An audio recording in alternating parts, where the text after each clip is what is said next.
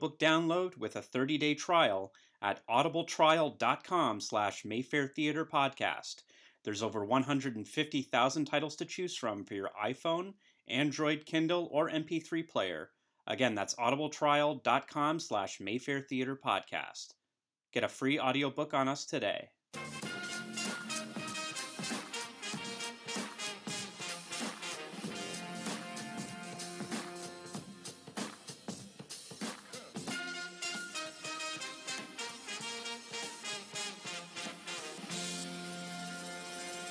Hey everybody, welcome to the Mayfair Theater Podcast, episode 34. I'm Andrew. I'm Mel. I'm Josh.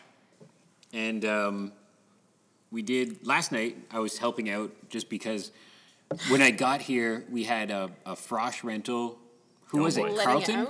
Ottawa U. And it was packed. Like there was, 325 kids in here. Almost. Not quite, but almost, yeah. And they all had matching shirts on and they were all very excited to be out of their parents' house. They were all chanting. And they were doing their best to get the hell out of Dodge, but they had buses that were very coordinated, I think, and so even a long time after the movie started, there was a group that was waiting outside, just trying to stay pumped. Yeah, and what did they watch? Did they watch Sharknado? They watched Sharknado. Yeah. But so after that, we had our Nightmare on Elm Street booking. Which was also busy. So we were letting out a busy screening and letting in a busy screening at the same time. Yeah, which is a lot of fun. And it's great. Bless our little customers. Everyone's so nice when you kind of just say, like, we're going to start a couple minutes late just so everyone can get their popcorn and everything. And no complaints. Everyone was fine. We didn't start horribly late, like 10 minutes maybe. Plus, I bribed the crowd because I found a terrifying Freddy Krueger doll in my closet that I think, if I remember correctly, was swag left behind. I think I gave it away like last Halloween, and then whoever got it forgot it, and then never claimed it. Did we find it again? Is it it's still here. You're gonna be terrified. So I gave that away, so that appeased the crowd a bit. But while I was in the box office, I was just kind of nicely barking orders, asking people to not block the way, and chatting with people. And a guy came up and went, "Are you on the podcast?" Wow. And that's always such a nice little ego boost. And I didn't have time to chat with him because people were still coming in and buying tickets. But it's always nice because there is some sense of, like, no one's actually listening to this. Yes. And even when I see the stats, I'm like, that has to be just a robot or a spam monster or something. Yeah. So it's always fun to hear somebody who compliments the show and recognizes you, and it's a very nice little ego boost for this little podcast that we're doing. So that was fun. On the topic of Nightmare on Elm Street, one thing I wanted... How many people? 99? 99. Oh, great. Plus we had... That's the number we've been getting from Mr. Holmes. There were like two or three nights where we got 99 exactly. So and that happens a lot. Yeah. Where we'll get like Friday, there'll be like 84 people for one movie. Yeah. And then we'll show the movie again on Saturday, it'll be 84 people. That's what pretty much never happens? What? An even number. That's weird. Or like... Pretty much that's never. True. Math. What's the math? There's some statistical anomaly about like... A butterfly flaps its wings in Nepal, and that causes us to only get 84 people all the time. Butterfly effect. Yeah.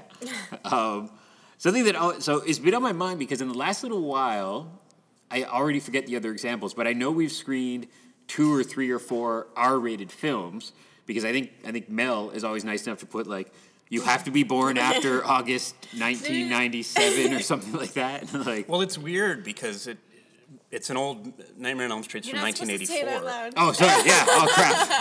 Now the kids are going to be like, oh, math. Nightmare on Elm Street's from 1984. It was rated R in Ontario. Yeah. So I guess it's still rated R? It's still, yeah. I looked it up because a friend of mine asked on the old Facebook.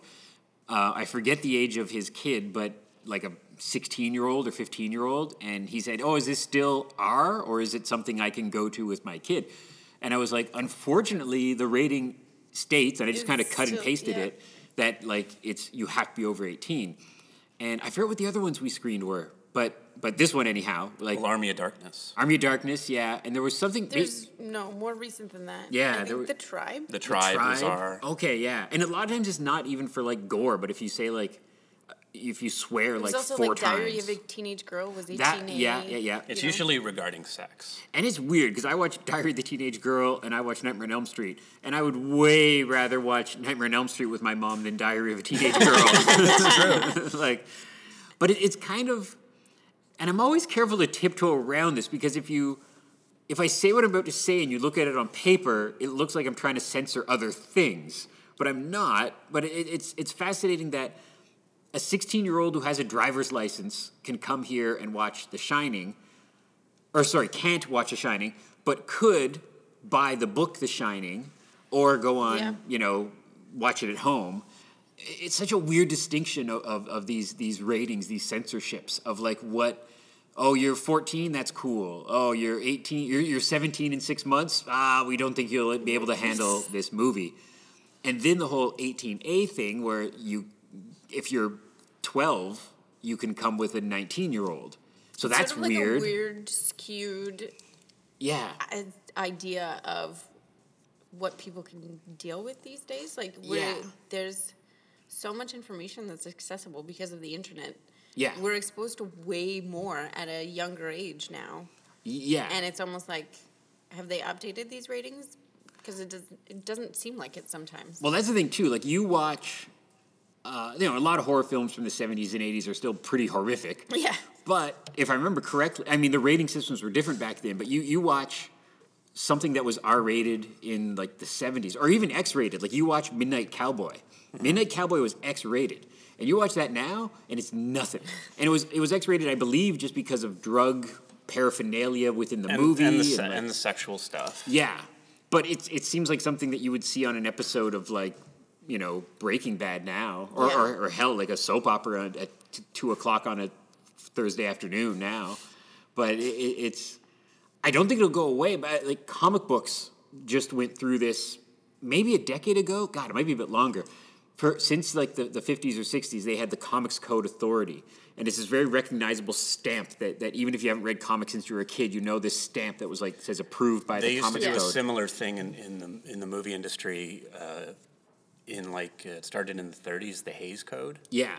Which meant, there are just certain things you can't put in a film. Like sexual stuff, language. And that changed in the 60s with the rating system. Yeah. But I think that's similar to the Comics Code. And the Comics Code was nuts because it was like... it's a fascinating read. I've never read the book by the guy who instigated all this because I know it would make me furious. But I've watched a lot of documentaries or read books around it where basically he was like, just, he was afraid of communists. He was afraid of gay people. He was afraid of, everything. It's just, It's exactly what happened in Hollywood, right? With the whole witch hunt thing. Like, we got to sift out all these communists and stuff.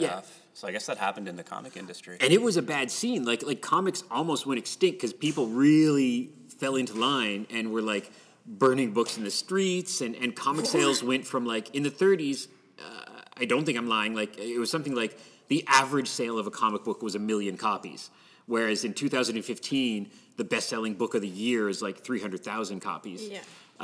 But it's people fell in line, and then eventually kind of turned around and slapped the Comics Code on, and even that became kind of a joke because there would be like a Punisher comic where he kills 15 people and it would have a code on it because they didn't show blood or they didn't show bullets going in or something. But he used lightning. Yeah, but now. I think people are just logical, like, oh, that Archie book does not have the comic code on it anymore, but we know it's family-friendly. That Sin City comic doesn't have a comic code on it, but we just know that's for teenagers or up. And I almost wish that movies could be like that, of just kind of people being logical. And like, well, it just helps to watch, to practice common sense and to watch the trailer or something, Like if we're showing Nightmare at 9:30 on a Tuesday... It's pretty unlikely that an 8-year-old is going to walk in by themselves to watch the movie. But if a couple... I'd still turn them away. Yeah, I'd be like, wait a minute. But if a couple, 17-and-a-half-year-olds walk in, it just seems so crazy to not let them in. Because they must know what they're getting into. Oh, yeah. I mean, with The Tribe, it's trickier because that's a really... Yeah. Dark movie that deals with realistic stuff. Yeah, and especially now, the way television works... I remember reading an article where... When TV instigated their ratings code, which was quite a while ago, it was around when Sopranos hit, that kind of era of television, what they thought is, oh, putting ratings on things is going to tame everybody down. But all that happened was people went, oh, we can still be on TV, but just get a whatever the stamp is. We're going to go crazy. And on the heels of that came you know, Breaking Bad and Mad Men and Walking Dead and all these comedy shows that are like an average half-hour comedy show now is crazy more adult-themed and racy than Family Ties in the 80s. Yeah. And so, yeah, I don't know where movies are going to go because it seems now like... Well, I find that there are fewer PG films now for some reason. There's a lot more R-rated stuff because, I guess The Hangover was like one of the highest grossing R-rated movies, and that led to all the boom and like the R-rated comedy and everything. But PG now is a lot different than PG in the 70s. PG in the 70s was like, this movie's really meant for adults, but if, you know, you want to bring your kid, be cautioned. Yeah. Whereas now PG kind of means family film.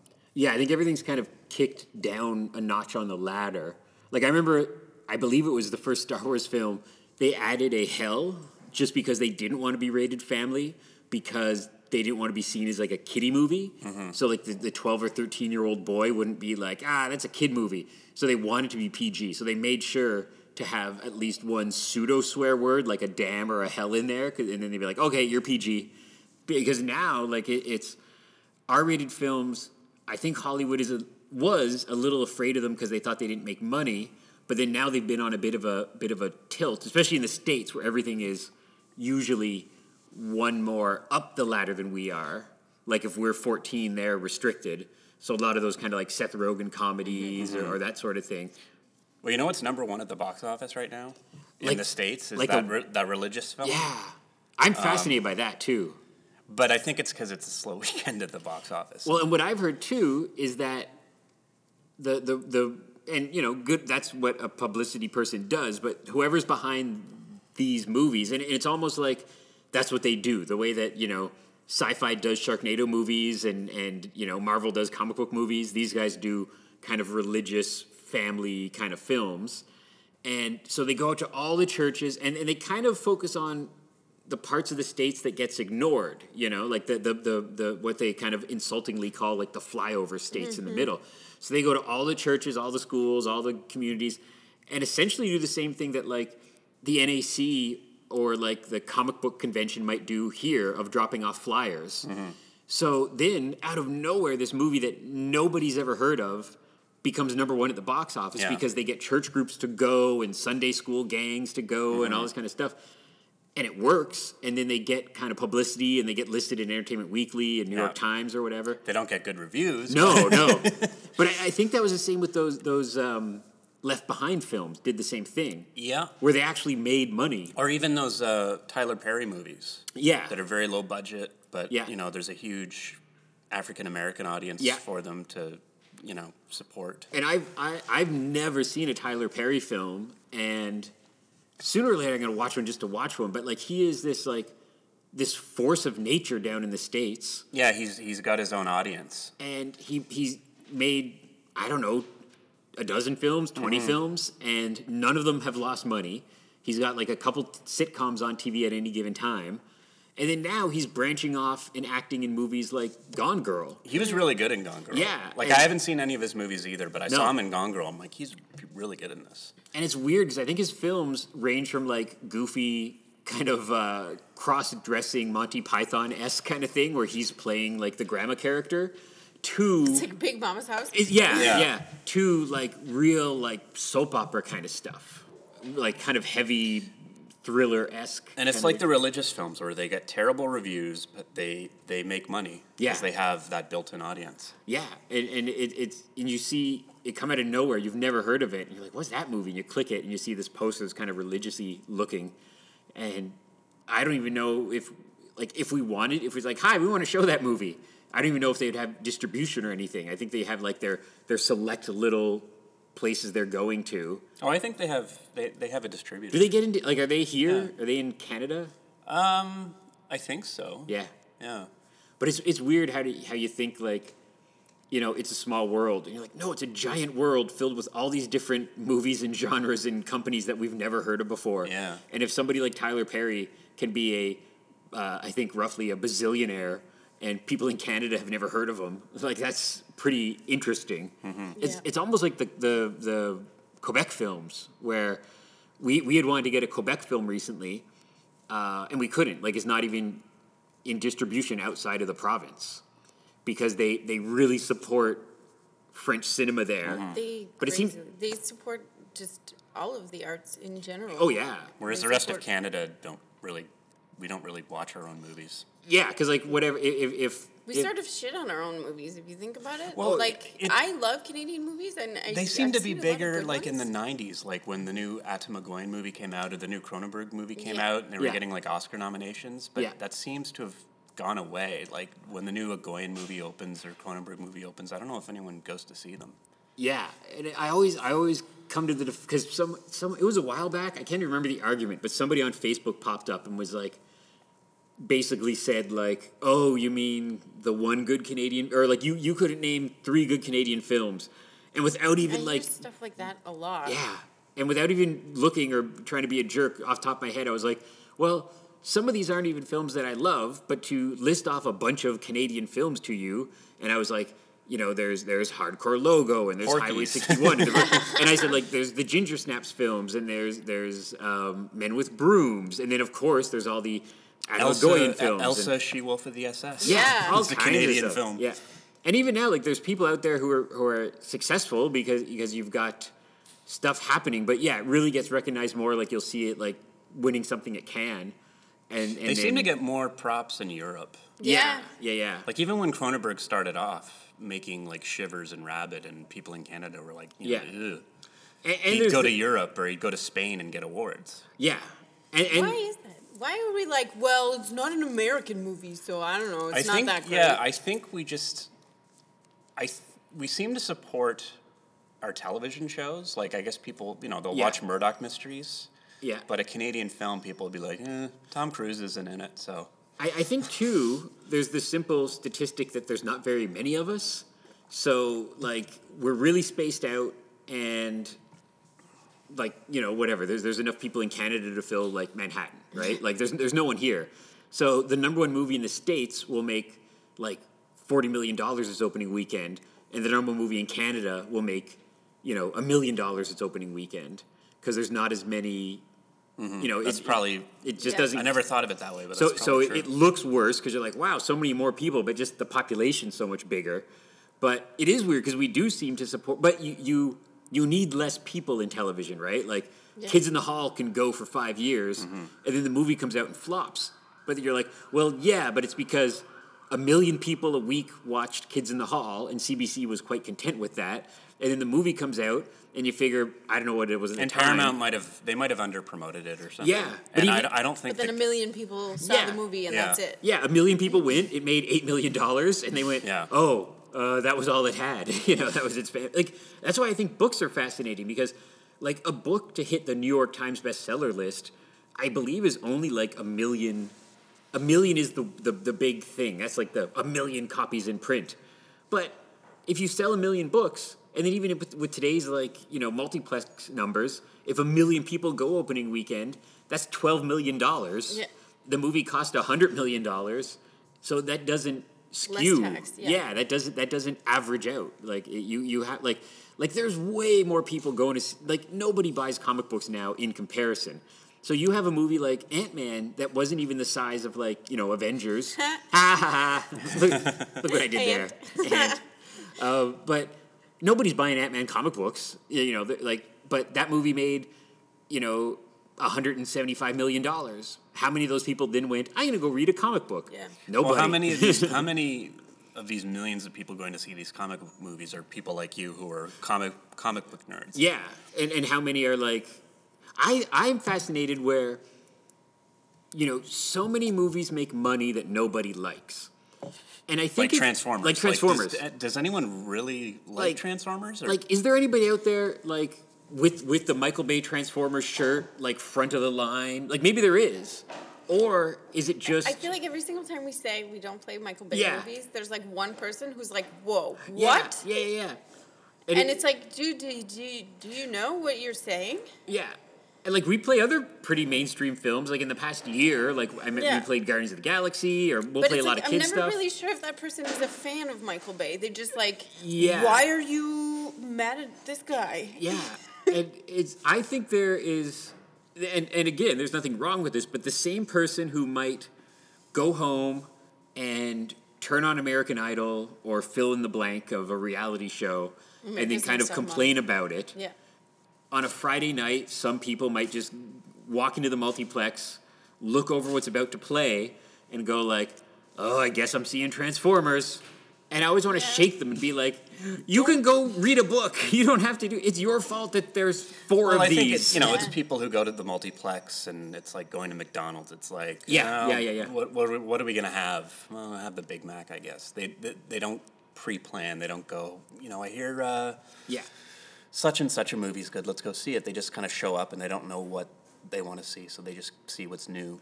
And movies today are like not only critic proof, they're like opinion proof and good proof, because even stuff good proof, like whatchamacallit, the 50 Shades of Grey, from what I understand, is shockingly enough pretty horrible. But even people who were super fans of the book weren't impressed with the movie before they saw it because of casting, because of whatever, but nonetheless went to the movie. It made $100 million, and now there's going to be a sequel. Yeah. Whereas if they would have went, I don't like the casting, I don't like it, I'm not going to go, maybe a sequel wouldn't happen. It's very interesting. Like, well, I think the same thing happened with Mad Max. Yeah. Like, it's safe to say at this point in time that everybody who's angry because Charlize Theron was, like, the star of the show... Yeah. ...has, like... Well, they said, like, it's... Stopped crying. Yeah. It's always tough. And it's not just nerds. It's any... critiquing a movie when you haven't seen anything yet.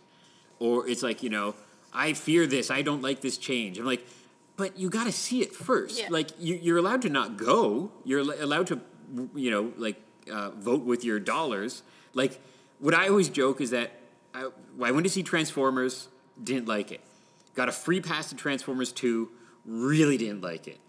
Did not see Transformers 3, and a friend of mine who we always watch bad movies together said, you know how we always watch bad movies? And I said, yes. And he said, I watched Transformers 3. Don't watch it. It'll just make you angry. So I didn't watch part 3, and I didn't watch part 4. And, never say never, but it's not on my agenda to watch these films. No. And there's so many other films I want to see that they're very low on the totem pole. So that I voted with my time and ticket buying and didn't buy the Blu-ray and didn't buy whatever. But nonetheless, all four movies made $1 billion and there's going to be three more of them or whatever. So, but people like to complain, but anybody who's complaining about J.J. Abrams' Star Trek or J.J. Abrams' Star Wars those people is the first who in line. Yeah, they go, the people who bitch and complain on message boards, they're paying and they're going anyway. Yeah.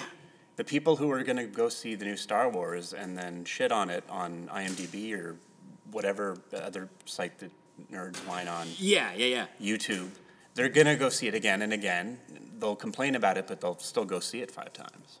And to be fair to Michael Bay, besides for us trashing him now, I don't go on to Michael's Facebook account or Twitter account and send him death threats or anything because I have better things to do with my time. Yeah. And I always find that fascinating where to put so much energy into something you don't like when instead go find something you like and then talk about that. Like I was reading something from one of the old school Ain't It Cool News guys, and he said something very interesting where he said, believe it or not, back in the day, Ain't It Cool News was very positive, and it was very like, hey, this cool thing's coming out. Yay for this guy. Look at this independent movie. And he goes, now it's so disheartening because everything is, they'll put up a post and they'll say like, here's the new poster for Star Wars Episode 7, and it's just trolls and negativity and horrible people.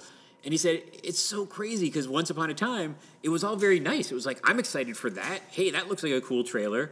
But everything is turned in, like, and now, like, whether it be reading something about a friend's comic book or reading something about a film I want to see, I do not dare peek down into the talkbacks because they're just, I'm sure there's nice ones, but for the most part, they're horrible. Like, they're just a mess. Yeah. And I think a lot of them are phony. A lot of them are just people being horrible on purpose, mm-hmm. which, again, is like, you don't have anything better to do. But, yeah, it is. And I always come to the defense and say, like, oh, you didn't like the new Transporter reboot sequel? Well, come see Cop Car, you know? Yeah. Oh, you didn't like, you know, the new comic book film? Come see Turbo Kid. You didn't like the new, you know, Paranormal Activity Part 6? Come see Babadook. Like, there's always other options for you out there that are original and good. Yeah. Like, any genre I could counter with something we've screened in the last little while that is either a wholly original screenplay or you know, based off a book, but is something new and different. You know, Diary of a Teenage Girl is based on a book, but it's very different than anything else you're going to see in the kind of romantic comedy, mainstream Hollywood kind of stuff. So, speaking of Cop Car, that starts this Friday. It does. We'll get on topic here. And this looks really good. It's Kevin Bacon as an evil cop. Yeah. And he goes after these two kids who stole his cruiser. Yeah. And it sort of looks like kind of a No Country for Old Men, but involving little kids or something. And Kevin Bacon. It almost looks like a Goonies kind of like mid-80s Amblin Entertainment film. Well, like, it looks a little darker than that. A little darker, but just the way that it was always like, I like those old 80s films because kids would still... Oh, they'd curse a lot. They'd swear, and they'd like girls, and they'd have like a Playboy, or like just kind of things where it's like the Bad News Bears where they're like saying like racial slurs and stuff, and it's, you won't hear that today. No, and so Cop Car, just from the trailer, is like a real fan favorite trailer already. Like, I've seen it a couple times before films we've screened here. And it looks good, and I think I've mentioned it before, but it's kind of fun because we got it really fast after film festivals. Yeah, like, I played at Fantasia. Yeah, it did well at Fantasia like last month or whenever that was. And yeah, so that's the Ottawa premiere on September 11th, and we have that for 4 nights. And it's going to be a very fun action film, and I don't know what's coming out in the multiplex on Friday, but instead of going to that, you can come see this original screenplay. Probably nothing because it's early September. Yeah, everything's all the more reason to come here because there's, you know, something new and exciting. Yeah, cool stuff playing. The other film we have is impressive if you just look at the resume behind it. The Ricky and the Flash is from Oscar-winning director Jonathan Demme, Oscar-winning screenwriter Diablo Cody, Oscar-winning actress Meryl Streep, and Oscar-winning actor Kevin Kline. So it's got a quartet of Oscar winners behind it. And Jonathan Demme's pretty underrated. Yeah. I mean, you know, people love Silence of the Lambs, but like Something Wild. Have you seen Something Wild? Oh, yeah. Really good. And of course, Stop Making Sense, the greatest concert movie ever made. Yeah, he's done lots of documentaries, too. And you look at his resume on IMDb, and it's really all over the board. Like, even in the past decade, it's like music videos and short films and TV, and he's really seems to be a journeyman director who's kind of going back and forth in really different genres. Like, Ricky and the Flash is like a... dramatic music movie about a mother and a daughter, and you compare that to the guy who did Silence of the Lambs or Stop Making Sense. Like, those are three very different kind of... And he started off with Roger Corman making, you know, women in prison movies. Yeah. Man, I wish Roger Corman would let his movies out onto the big screen because, I love all those movies. So was he... God, is he the same age as Ron Howard or a bit older? That's a good question.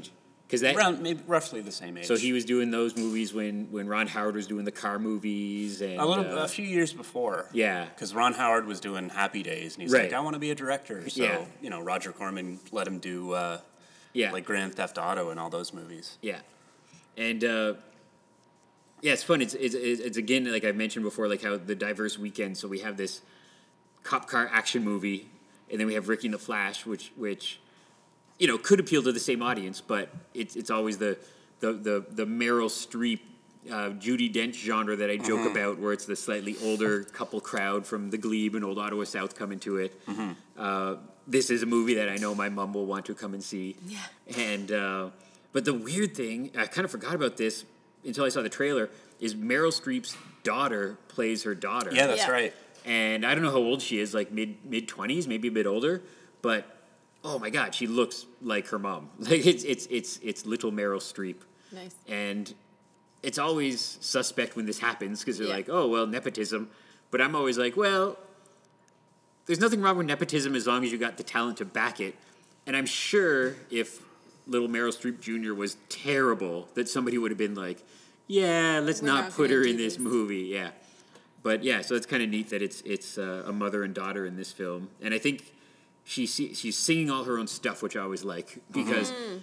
Even with Rick Springfield. Rick Springfield, yeah. In this. I'm like, I was seeing the trailer. I'm like, is that Rick Springfield? Mm-hmm. That's pretty random. Anytime, even if it's a movie I like or love, anytime it's somebody lip syncing, it really stands out. Mm-hmm.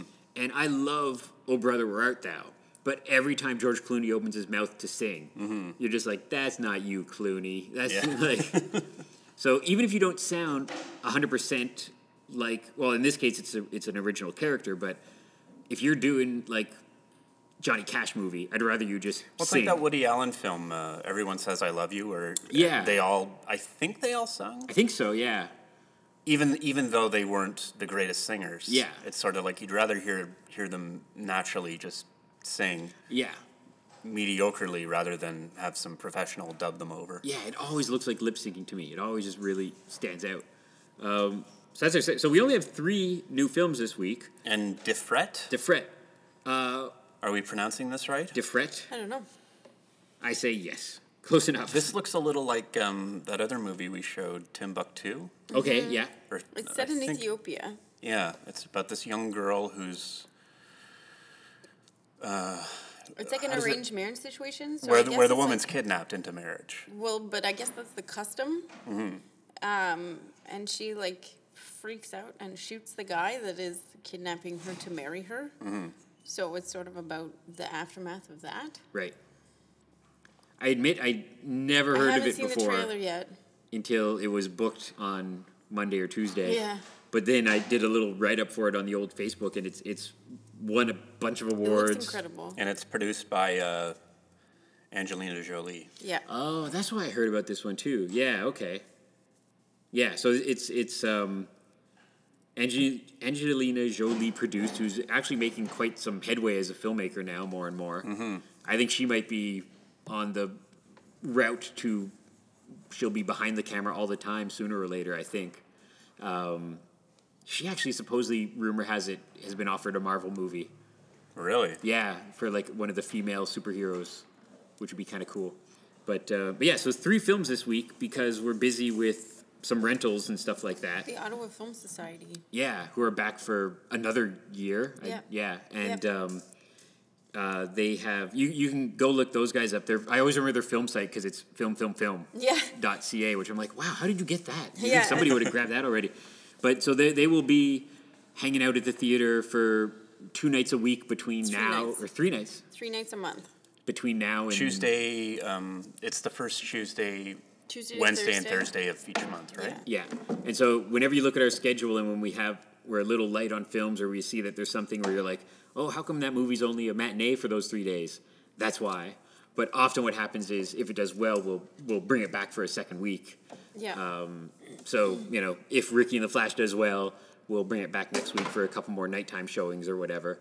But it's good. It's fun to have a rental like that in here because it's a little bit of a weight off our shoulders. It gets a whole bunch of people in here who maybe don't come to the Mayfair usually and might notice us. Yeah. Sometimes we get a chance to peek in on something that we've seen already, but sometimes they also play stuff that we've never seen or heard of, really. Well, I noticed their schedule. There's at least 1 or 2 films that I missed just because I missed them. Yeah. Where I could just watch them, you know, on the small screen, but I always like seeing on the big screen with a crowd. So one down the line, and this always stumbles in my mouth because of the L. Calvary. I did it again. Calvary. I can't say it. Calvary. Can you say nuclear? Nuclear. Nuclear. No. So that's coming up. And then the other one was the, what's the Avalanche movie where the dad, like, abandons his... Oh, my God. Tour de force? Yeah. Force majeure. Yeah. So that's one that... That's the one. Our French, it's our French quotient of the podcast. But that's on their agenda sometime sooner or later, and I'm probably going to sneak in and watch that because that looks like a wonderfully weird, dark movie. Yeah. Where, as far as I understand it, it's like the opening scene is like, an avalanche, run, and the dad, like... Ditches his family. Oh. And then nobody dies, and he's standing there going, hey. So I did that because... Yeah, sorry about that. But yeah, so you guys, you can check out that filmfilmfilm.ca to check out their screenings. And I think they have a bunch of screenings here and then a bunch of screenings at the Bytown, I think. Yeah, they have the French language screenings at the Bytown. Yeah, so you could hit both, buy popcorn from both of us, support everybody. Yeah, there's the membership information on the website. Yeah. And then if you happen to be looking at our little paper flyer this week, you see it's filled with, I don't know, 20 upcoming films. Yeah, I skipped a couple, and there's some missing through December. Yeah, but someone just asked recently, again, to us and the Bytown via Twitter, and said, it's that new film with Jason Segel. And they said, are you getting... Oh, that looks... End of the Tour? End of the Tour. Yeah, so that looks really good. They said, are you getting this? And Bytown said, well, it's on our wish list, but we're not sure. And I commented as well and kind of said, like ditto to what the Bytown said, and we always don't know unless it's, on our premiere page and maybe on our coming soon page. But even our coming soon page kind of has the little asterisk that says, this is what we're pretty sure is coming soon. But, so if you want to know what's coming soon, look at the front page of our website, and that has a long list of movies that are Ottawa premieres. If it has a date on it. If it has a date on it. It's confirmed. We confirmed it. If not, the coming soon page is like probably / maybe. Yeah. So Ricky and the Flash is on there until Friday rolls around. And it's all movies that we're just fairly confident we're getting. Every once in a while something screws up. But so you'll see a couple of kid movies we'll probably be getting and a couple other kind of slightly more mainstream stuff. But everything on our main page is all Ottawa premieres or kind of stuff that's only at the Mayfair, like The Room or Rocky Horror. Or the occasional, Back to the Future or Nightmare on Elm Street or something like that.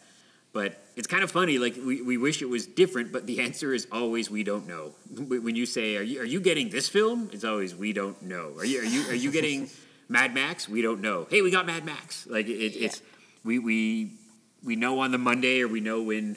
We hope so. Yeah, and I said somebody said, are you playing something, Jurassic World? And I said, well, never say never, but probably not, because it's a good problem to have, but we're just booking so many premieres now, and on top of that having so many rentals and so many different things, that it's hard to justify squeezing in something that truthfully everyone has probably already seen. So in Mayfair's old incarnation, where we were really a kind of second run house for a long time, then we would get more of that. But now we have so many documentaries and the occasional retro film and the new premieres that it's hard to squeeze in other stuff, even if we would, but we have one screen and 3 screenings a day at most, so it's kind of hard to squeeze stuff in sometimes. Yeah. So for mainstream stuff, it's a little bit more difficult, but if you look at our webpage right now, there's nothing short of diversity of stuff that we have coming up in the next few months, ranging from funny documentaries to sad documentaries to rock and roll movies to dramas to Back to the Future trilogy. I guess that's the next thing. Next weekend, September 19th. Mm-hmm. Starting at 11:30. Yeah, all 3 movies. The Parkinson Society of Ottawa will be on hand to collect donations. I've wrangled up a few prizes and going to work on getting a few more to kind of either raffle off or auction off. And you'll be welcome to just donate to the cause or buy a raffle ticket. Black Squirrel Books across the street has said they're going to give us some stuff and some other local businesses, so we'll have some cool prizes on hand. We had hoped to have a DeLorean, but I don't think the fates are with us on that one. I don't think so. Because I think the DeLorean is not street-worthy and would be too much of an inconvenience to get all the way here. But yeah, we'll have some cool stuff, so come enjoy the films, do a good deed, drop some change in the jar for Parkinson Society Ottawa. Michael J. Fox, I'm sure, would appreciate that. And then buy tickets to all of the movies that day and stay for the Rocky Horror Picture Show. Oh my God! So what's that day? So we don't know what's playing that day yet, but we'll have a triple bill starting at 11:30. Yeah. So that means we probably have A matinee? Yeah. No. So that'll be like... That'll be until 4. Noon, so 2 and 4? Or they'll have like 6 movies that day. Probably. Yeah. You could do it. Yeah. Man, who did that one? Our super fan, Brad. Yeah. I can't remember the films, but he did something like that. It might not have been a Triple Bill, but he did... God, maybe it was.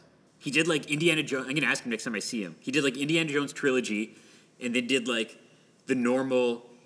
like 7 and 9 o'clock film. Yeah. And then there was like The Room or something at midnight, and he did all 6. Oh my God. And I was coming to the Late Late Show, and he was about to leave, and I was teasing him, and I was like, you've been here for 5 movies. You can do one more. I believe in you. And he did? And he did. Oh my God. And I said, we got to get like a little trophy or a plaque. Like, Brad survived watching 6 films in a row. And it's like, especially that it, a lot of times those films are... Like all the Back to the Future films are like 2 hours long, I think, and then and this week too is funny because if you ever want to come to a quote unquote 9 o'clock film and go home early, this is the week to do it because Cop Car is short. Everything's short because Different is 99 minutes, Ricky is 100 minutes, and Cop Car is 86 minutes.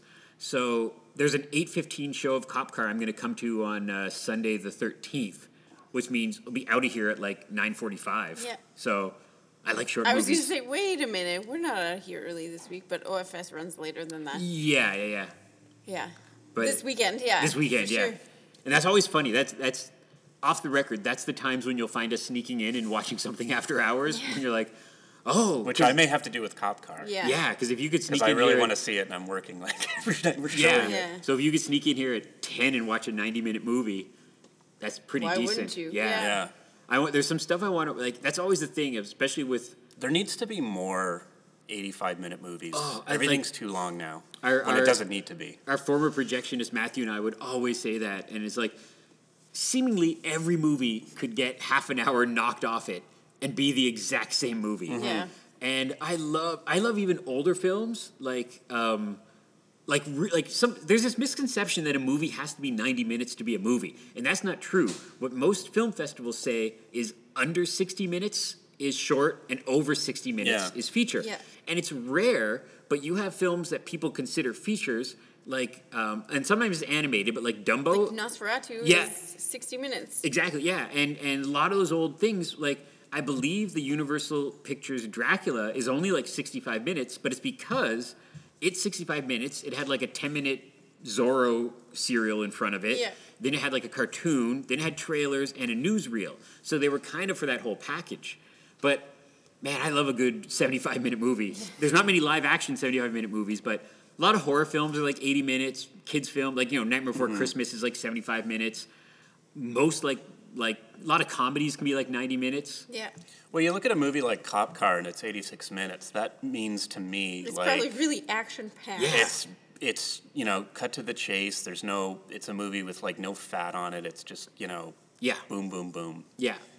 Even it's movies that... Don't get me wrong. I like a good story. Like Almost Famous, the extended version is like a real hunkered-down situation for me. But that's like... I'm having a really bad time. Oh, yeah. Like, this is a bad week, and I just need some me time. I'm going to sit down and do this, you know? If it's like having a good time, going out, doing a thing, shorter is better. There's times where it's always, I compliment a movie when it's long and I don't notice. But then there's sometimes when, and I'm not even saying this because I'm trying to be nice, but I forget what movie it was. I erased it from my brain. But it was some like average length movie. And I totally thought, like, an hour had gone by. And I looked up at the Mayfair clock, and it was, like, 20 minutes. Like, for real. And I was like, oh, my God, this has only been 20 minutes? And especially nowadays, the trend is kind of slowed down with kind of the death of the video store and, like, DVDs and stuff like that. But there was a trend for the longest time of, like, here's your 2.5-hour movie, And a lot of time, director wasn't even slapped on it, but it would be like the extended cut. Mm-hmm. And it'd be like 45 minutes longer, and it would feel 45 minutes longer. And you're like, well, you can tell where the deleted scenes are. You watch it, and you're like, okay, this scene is going on longer than it should, or this scene is useless. You can totally tell what's tacked on. Mm-hmm. Oh man. Okay, so I guess we should wrap things up soon. Thank you to House of Targ. We're now open on Wednesdays. You can save $1 on pierogies on Wednesdays. Oh, man. I'm going to maybe bring pierogies home. All the pierogies. And I, again, totally didn't research an audiobook for this week. Well, you can get audibletrial.com/Mayfair Theater Podcast. You can get a free audiobook, so it, you know, whatever you want, you can find, probably. Oh, yeah, and that's the thing. I wonder if This Changes Everything has an audiobook. Maybe. I don't know. I bet you Silence of the Lambs from director Jonathan Demme has an audiobook. Mm-hmm, most likely. And... I bet you one of the 400 movies that Kevin Bacon has starred in has an audiobook. Yeah. Maybe he's read an audiobook. Oh, maybe. Oh. I got to look up next time. I can't keep on... Between podcasts and audiobooks, I will never listen to a song again. Because right now, on my list, stuff that I have either in my computer that I either got from the library or something like that is like Patton Oswalt's book, a Jim Henson book, Nick Offerman's book. All audiobooks, so I'm sure all these are available in Audible. And so go there, put in the Mayfair code, help us out. Yay. And we will be back next week for another Mayfair installment. All right, see you later. Thanks, everybody. Bye-bye. Get more out of life. Go out to a movie.